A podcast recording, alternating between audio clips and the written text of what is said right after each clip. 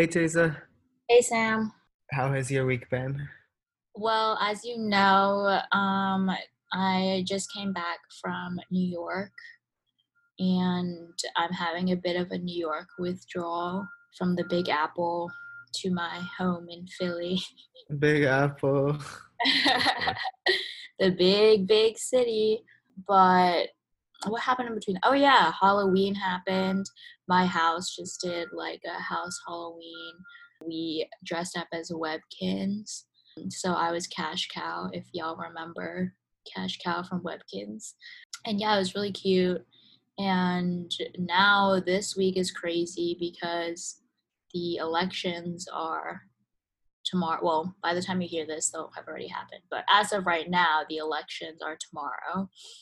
And Yeah. it's just to be wild, wild, wild. It's just, yeah. I don't know what else to say besides like, I feel like everyone is like sort of very anxious and just like waiting to see what happens. Yeah, I mean, I don't know. I, I'm happy we have tomorrow off because I, I there's no way I could get anything done tomorrow. But yeah, I actually just had my fall break and I ended up just staying in New York, obviously not trying to get people ill. But um I've been like reading a lot, which has been nice. And like I haven't done it forever. Um, I I'm just gonna say this out loud. I can't believe that I don't have election day off. I'm sorry, but fuck you, Penn. Like that's actually so like like it's not that hard to give election day off. Also, actually, I don't want to throw shade at my teachers because I like my two teachers that have class tomorrow. But even if the administration says that we can't have election day off, like I feel like you could definitely still make class optional or something. Yeah, I didn't know that you guys didn't have election day off. I don't know, we get it off every year, I think. Are you Um, serious? yeah, they want us to vote. Dude, tomorrow, because I visited you last week, tomorrow I have to vote and I'm waking up at like 5 a.m. to go. And then I have classes from 1.30 to 6. yeah, but you better vote because your vote like actually matters this election, especially.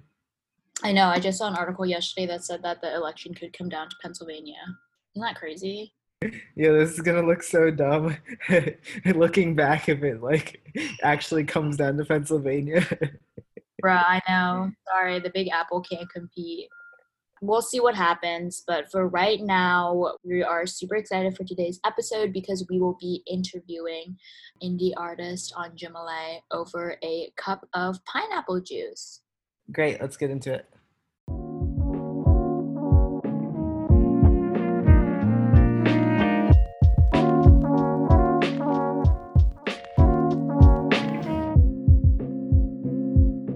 For today's episode, I chose to highlight pineapple juice because last week we made cocktails that had pineapple juice and cranberry juice and a bunch of other cool stuff.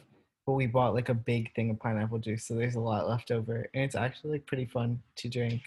Um, it starts to like I'm one of those people where pineapple juice like hurts my tongue after a while though, so I have to like pace myself. I'm part of like the weaker portion of the population. I feel like that's more embarrassing than having peanut allergies. I'm sorry. No, it's like I think like fifty percent of people like if they eat too much pineapple, it hurts their tongue. Well, I guess that I am just superior because I don't feel anything when I drink pineapple juice. Lit nothing. I don't think it's that good. Also, my tongue doesn't hurt either. pineapple juice don't do anything for me. Um, but that sounds like some pussy shit, Sam. You you need to get that sorted. Loki, I just I don't think I can. I think it's like some, it's like some, it's like a slight allergy maybe. I don't know. We can we can look it up. I feel like calling it an allergy being a little bit dramatic. Wait, no, I saw I read something about it because I was like I looked it up once because I'm like, why does this hurt my tongue? Is there something wrong with it? You went on WebMD. Of course, They they told me I had all sorts of diseases. rare affects 1% of the population. Okay, first thing for why does pineapple? Why does pineapple hurt my mouth? Why does pineapple burn? Why does pineapple belong on pizza? That's hilarious. Oh, that's so funny. Okay, poll. I love pineapple on pizza. yeah, me too. We're definitely in the minority there. Glad we got that sorted. Sorted. All right. I think that your pineapple disease kind of killed the mood. it's not a disease. Apparently, it happens to everyone. Not I. My my babies will just be better. Maybe you just don't have like whatever pain receptors in your mouth. You're just built different. Oh, I have pain receptors. Mm-hmm. Don't get it twisted. My bedroom like always juts out of my room. So the number of times I've gotten up to get water and just like hit my like ankle on the um, corner of my bed.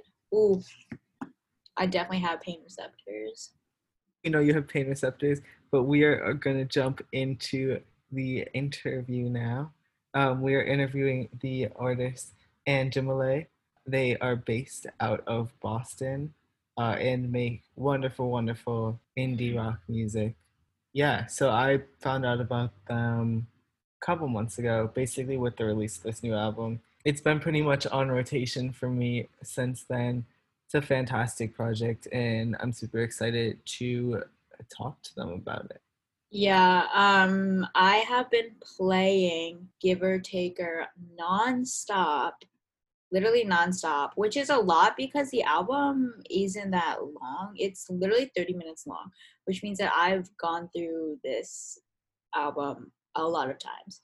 Uh, but I am such an indie music fan. I think more so than Sam is. I think that Sam likes indie music, but I feel like I listen to it more, especially like in the fall. It's so rare for me to find like an album that meshes so well. Like I love every one of these songs. Like I don't skip any of them. I think that like I think that like Maker is definitely the most popular song and deservedly so because it's such a bop.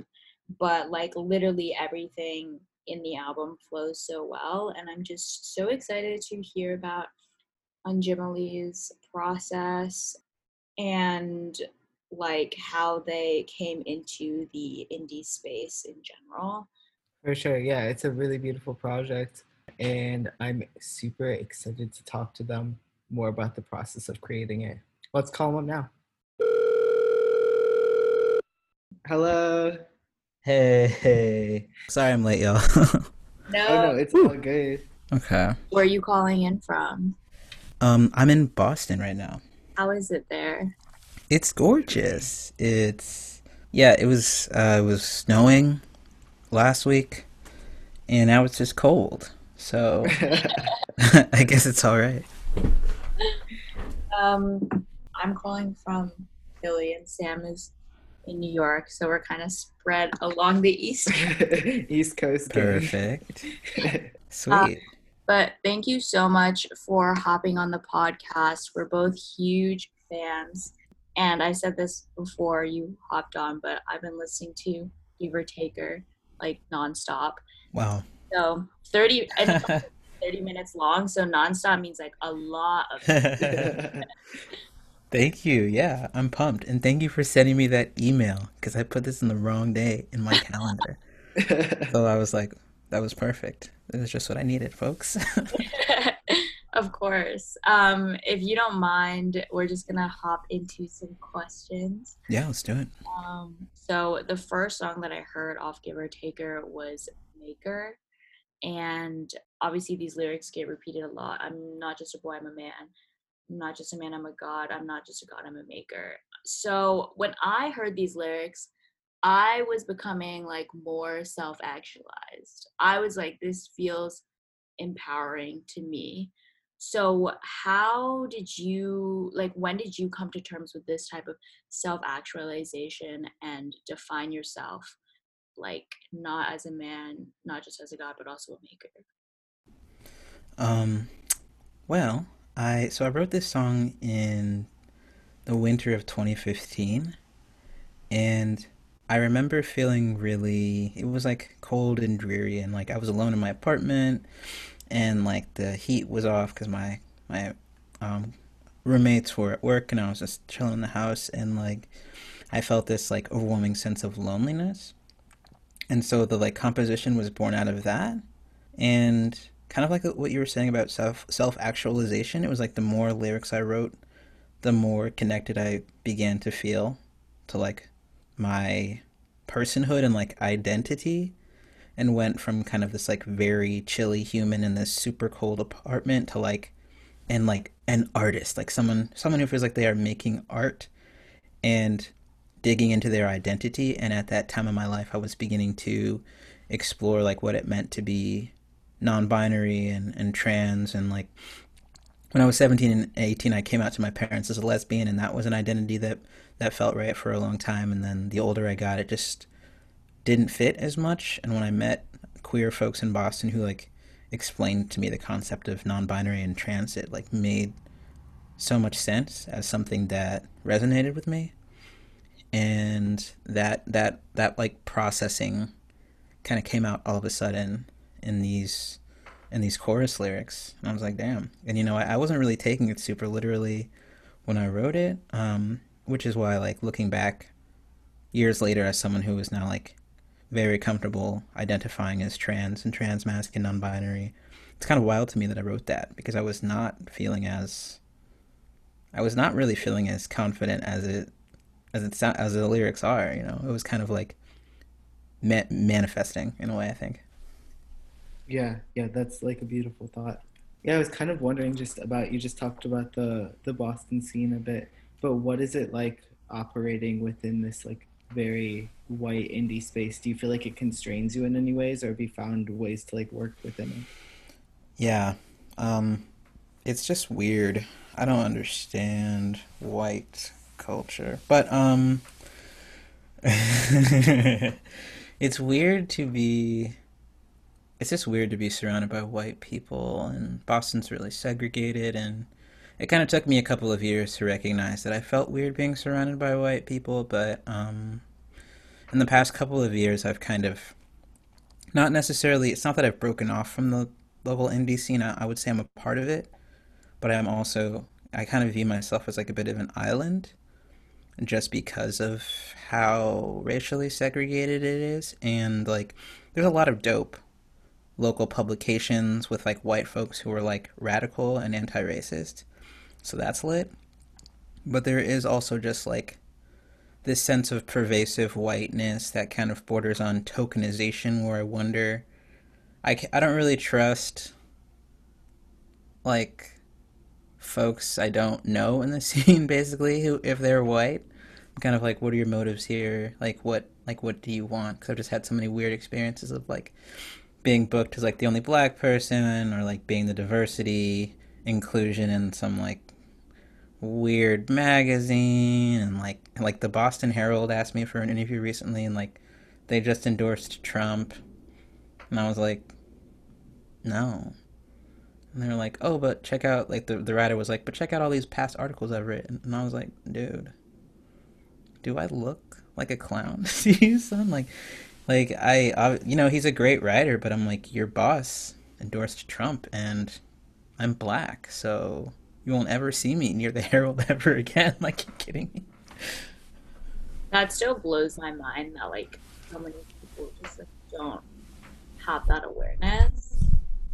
Like, I'm pretty sure that maybe like you saying no, he probably like didn't think was gonna really happen you know. Yeah, clearly. And you know, it, it came through my publicist who is super lit.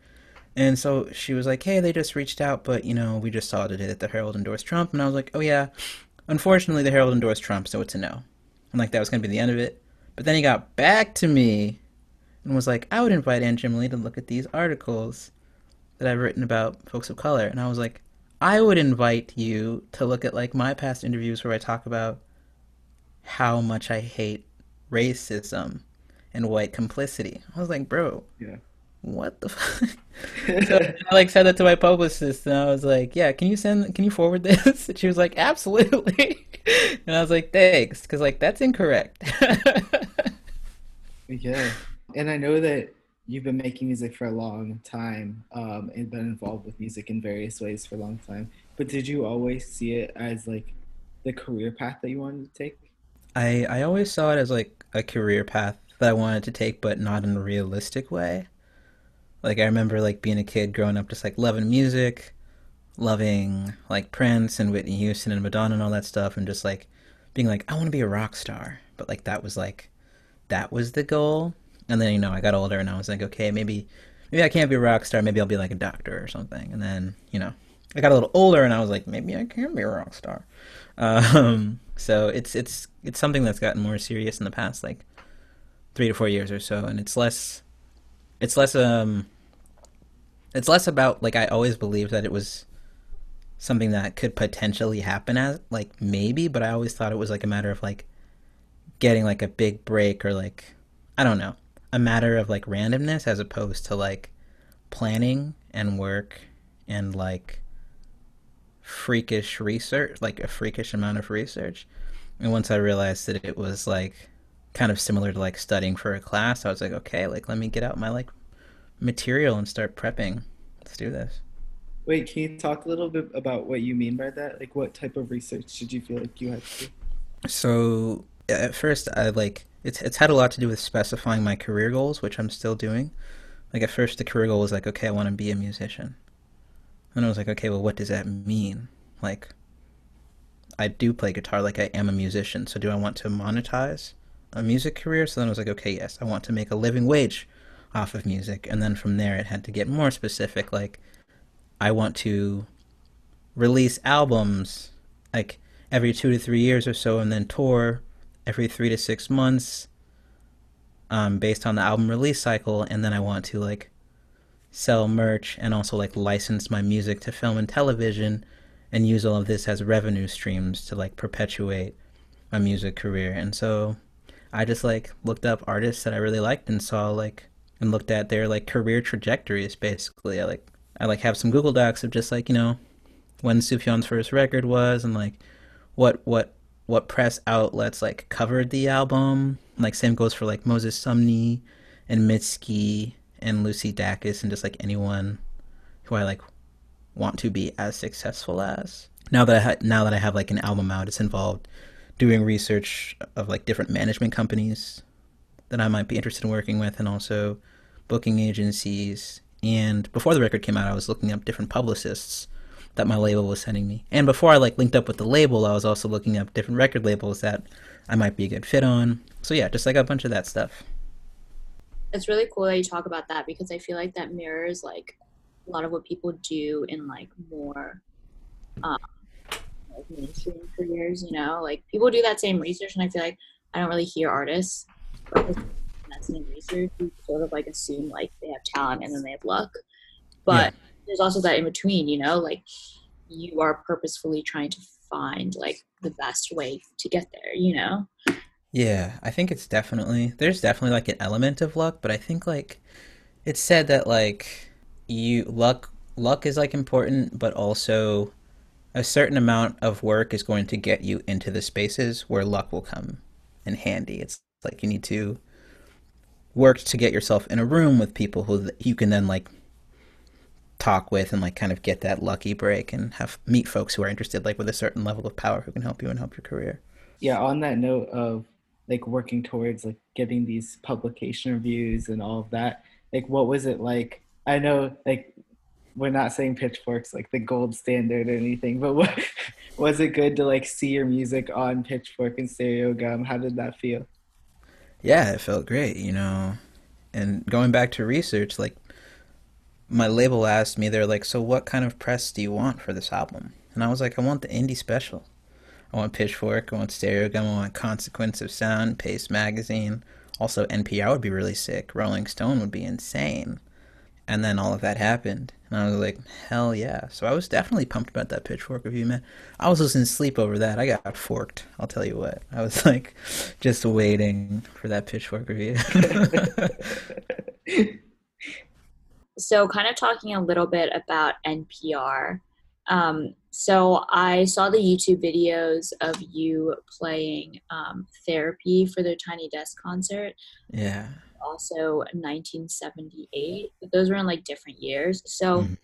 when you were sending those videos out, like what stage of your music career were you at? Were you just like at that stage where you're like, let me shoot my shot, or were you starting to get serious? Um, I think so. The therapy video I think was in like 2015 or 2014.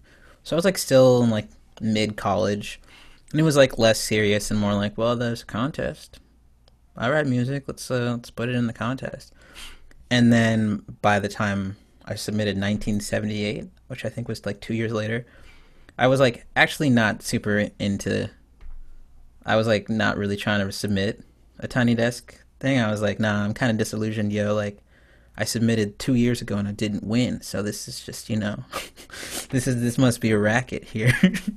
and then um, my bandmate uh, Justine was like, hey, uh, you you should submit this, and she's in the video playing synth, and she produced my record and um or co-produced my record, and it was kind of a flippant decision on my part, but I was um doing an artist residency at the time which is where we recorded that, and then it ended up in me winning the ma- favorite Massachusetts entry to the Tiny Desk contest, which then came with like a thousand bucks and also like a bunch of local press and opportunities. And I was like, oh snap! So that was like a that was a legitimizing thing for me, where I was like, oh okay, like things happen when I take action, basically, or my possibilities kind of open up when I take action.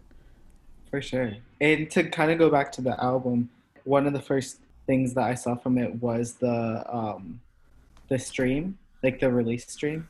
And it was just beautiful to hear like these different arrangements of the songs. Could you like talk about what putting together that stream meant? Um, and then also is that like a, the lineup that you think you're gonna use going forward if like we get a chance to like start going to concerts again in Chelsea? Yeah, so the um the release stream, such a cute time. Um so yeah, that was me and Gabe and Justine and they both produced the album and we went up house and we were like we were basically just trying to like make as full of a sound and get as nice of a production as possible within the limits of like a pandemic. So like we rented that like Boy Scout camp and they were like you can only have like three or four people in here. And we were like got it. Like so, you know no full band or anything like that. But Gabe and Justine wrote their parts for the record like Gabe plays bass and also just percussive stuff and co-wrote a lot of the percussive and bass parts with Justine who also plays piano and they co-wrote those parts as well so um they were mo- they like figured out the live arrangement they were like this is what we're gonna do and I was like great I'm gonna play guitar and let's see how this sounds. And we're practicing. We're like, okay, maybe this piano part doesn't fit here, and like maybe you don't need to do that bass thing. That sounds kind of weird. But we were able to figure out like a nice kind of stripped down set. Um, and then ideally, like when touring is back, I think Gabe, Gabe is like an a solo artist in his own right who's like working on popping off. So I don't think he'll be available to play live. But ideally, Justine will be with me plus a full band, like another bass player, um, a drummer, and a backing another backing vocalist as well. So, um, what kind of like drew you into the indie music space? And I know that you talk about your inspirations a lot, like Sufjan. Have you always seen yourself as like someone in that sort of space, or did you ever experiment with like other forms of music?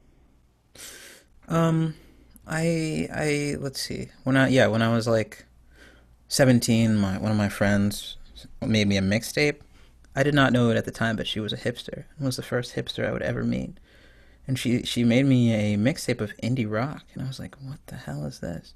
Because up until that point, I had been listening to punk, like hardcore punk, and hip hop, and a lot of ska, like a ton of ska.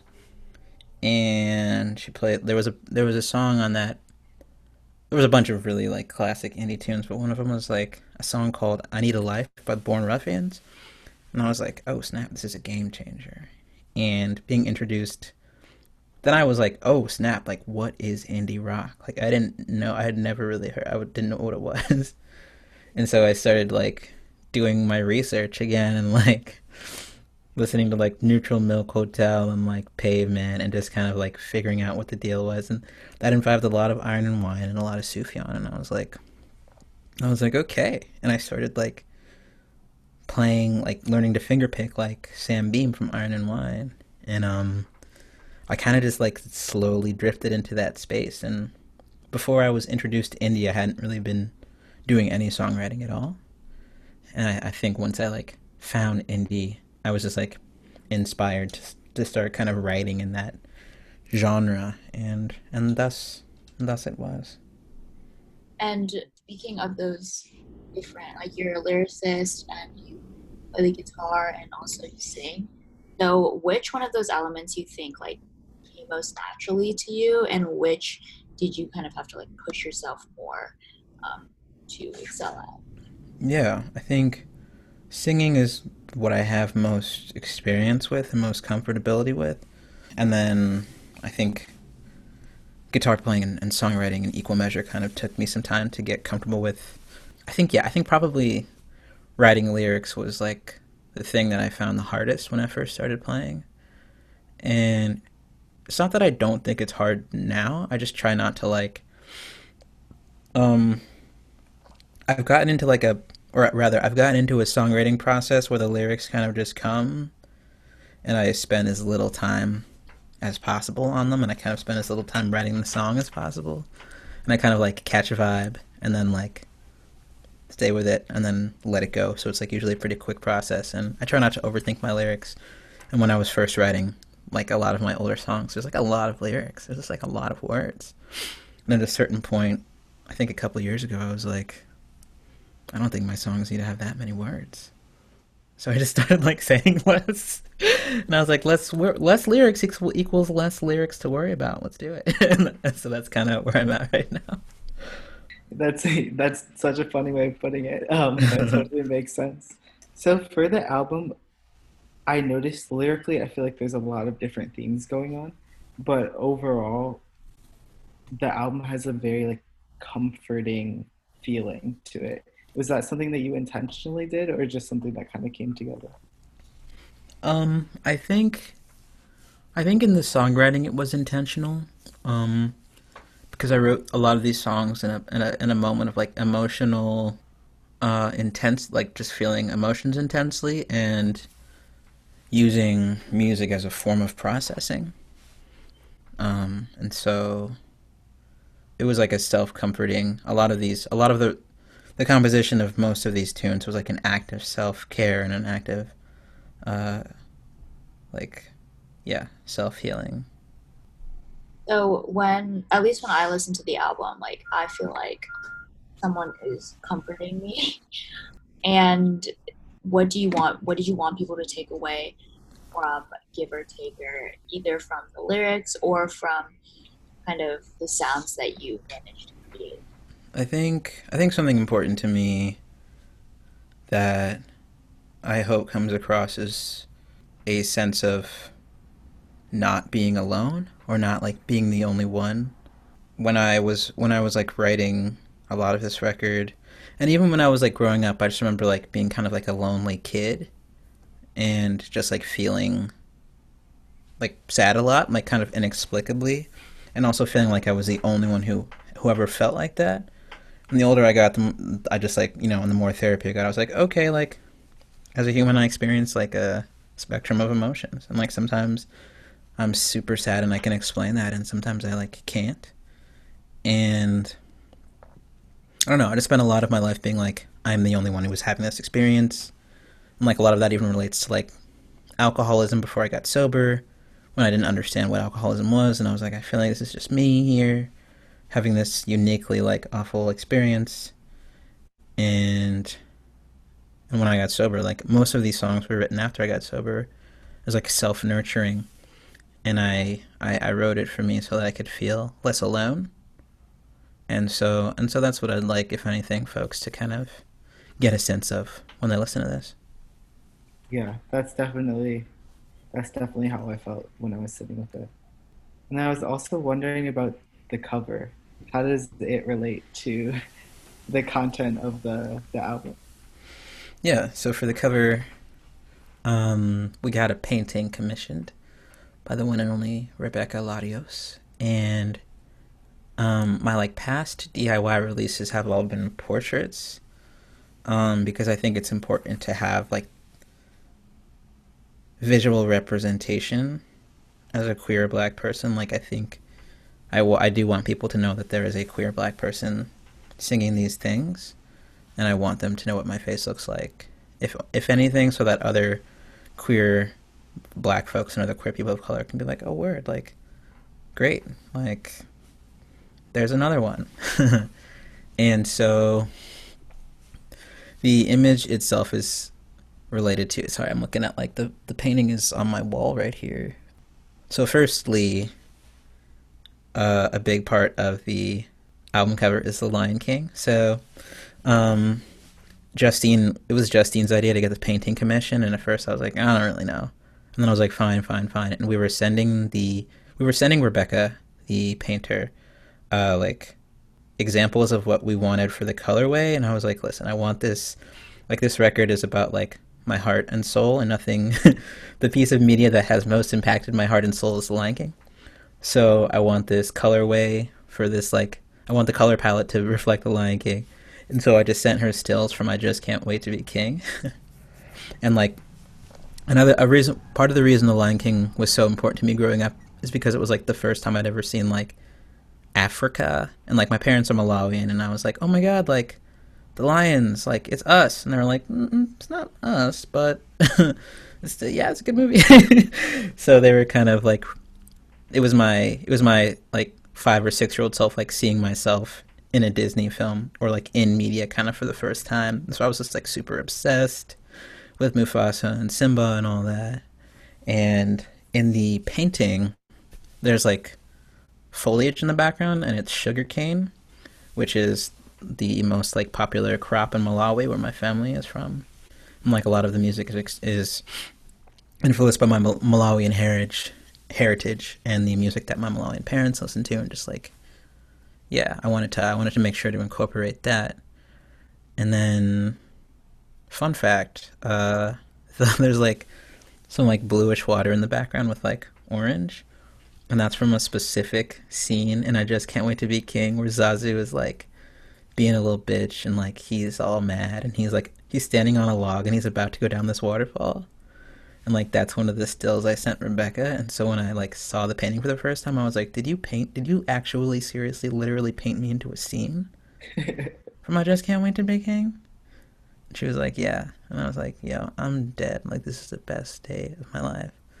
Um and so i feel like it's kind of it's a subtle nod to a lot of influences in my life and also just the the prospect of like being king and the way that like royalty lineage relates to like black american music whether that's like prince or like duke ellington and just kind of like i wanted to like dive into that lineage in like a less direct way. And so that's that's uh, that's why that looks like that that's incredible. I feel like album covers are like so important to like an album as a whole. And i feel like i don't know we asked i remember we asked this question before to someone and they gave like this five minute long explanation about like why they chose the cover. And i was like i feel like it's so important because it's like what you look at when you're like playing the album. At least i've seen it on my laptop for like the past few months. Um but kind of going back to i read that a lot of the songs from Giver Taker it's not like they were all written in one period. Um, like some were written pre-recovery during post-recovery. And what made you want to integrate all of these songs from all the different time periods together as opposed to just like kind of like a chunk of your life? Yeah so so when we were like uh i had a session with gabe and justine a pre-production session wherein I like showed them a bunch of my um the songs I had written over the past like five years, and we just picked the best ones. And they just so happened to basically be this crop of of tunes. And I think I think that in like I, I've written a lot of music, and a lot of it it's like a lot of it's weird. And there's like a lot of different genres being explored in my secret demos that no one will ever hear. Um, but this collection of songs to me was like, and to Gabe and Justine as well, was the strongest, just because of its like. Each each song is like very focused thematically, and in terms of vibe, in my opinion, and I think that that makes for like a strong experience and like a strong storytelling aspect that kind of made these tunes like feel very compelling to me. And you know some songs i write are, are you know better than others. I'm kind of I I ascribe to the philosophy that like the more i write the more good songs i have to write right? So i just try to write as much as possible. And this this batch of tunes was the most resonant in my opinion and just the most emotionally focused and lyrically focused and so it kind of felt like a no-brainer when we picked these to be the the tunes for the record Yeah, yeah, that totally makes sense. And I think you picked great songs, obviously. Um, thank you is there anything that people should be looking out for in the future from you? What should be on people's radar? Um, let's see. Look out for some merch. We got some hot shirts coming in. I'm gonna be, well, like, and I guess more music. I, I shouldn't. I'm not gonna spoil the surprise, but there's more music coming in the next couple months, and also a little bit of music dropping this month. So Oh, Yeah. Hey. yeah, sounds good. Well, we'll definitely be on the lookout for it. nice. Cool. Yeah, I think that those are most of our questions. Um, thank you so much again for hopping on. Thank y'all so much. No, Uh, thank you so much. great questions. Yeah, love love talking to y'all. Cool. We'll talk to you soon. That sounds great. Bye. Peace. Thanks for tuning in to this week's episode of Two Versions. We hope you enjoyed getting to know Anjimile and check out their album Giver Taker. You can find this episode on our website, quarantinecontent.com, or on our weekly newsletter, The Q. See you next week.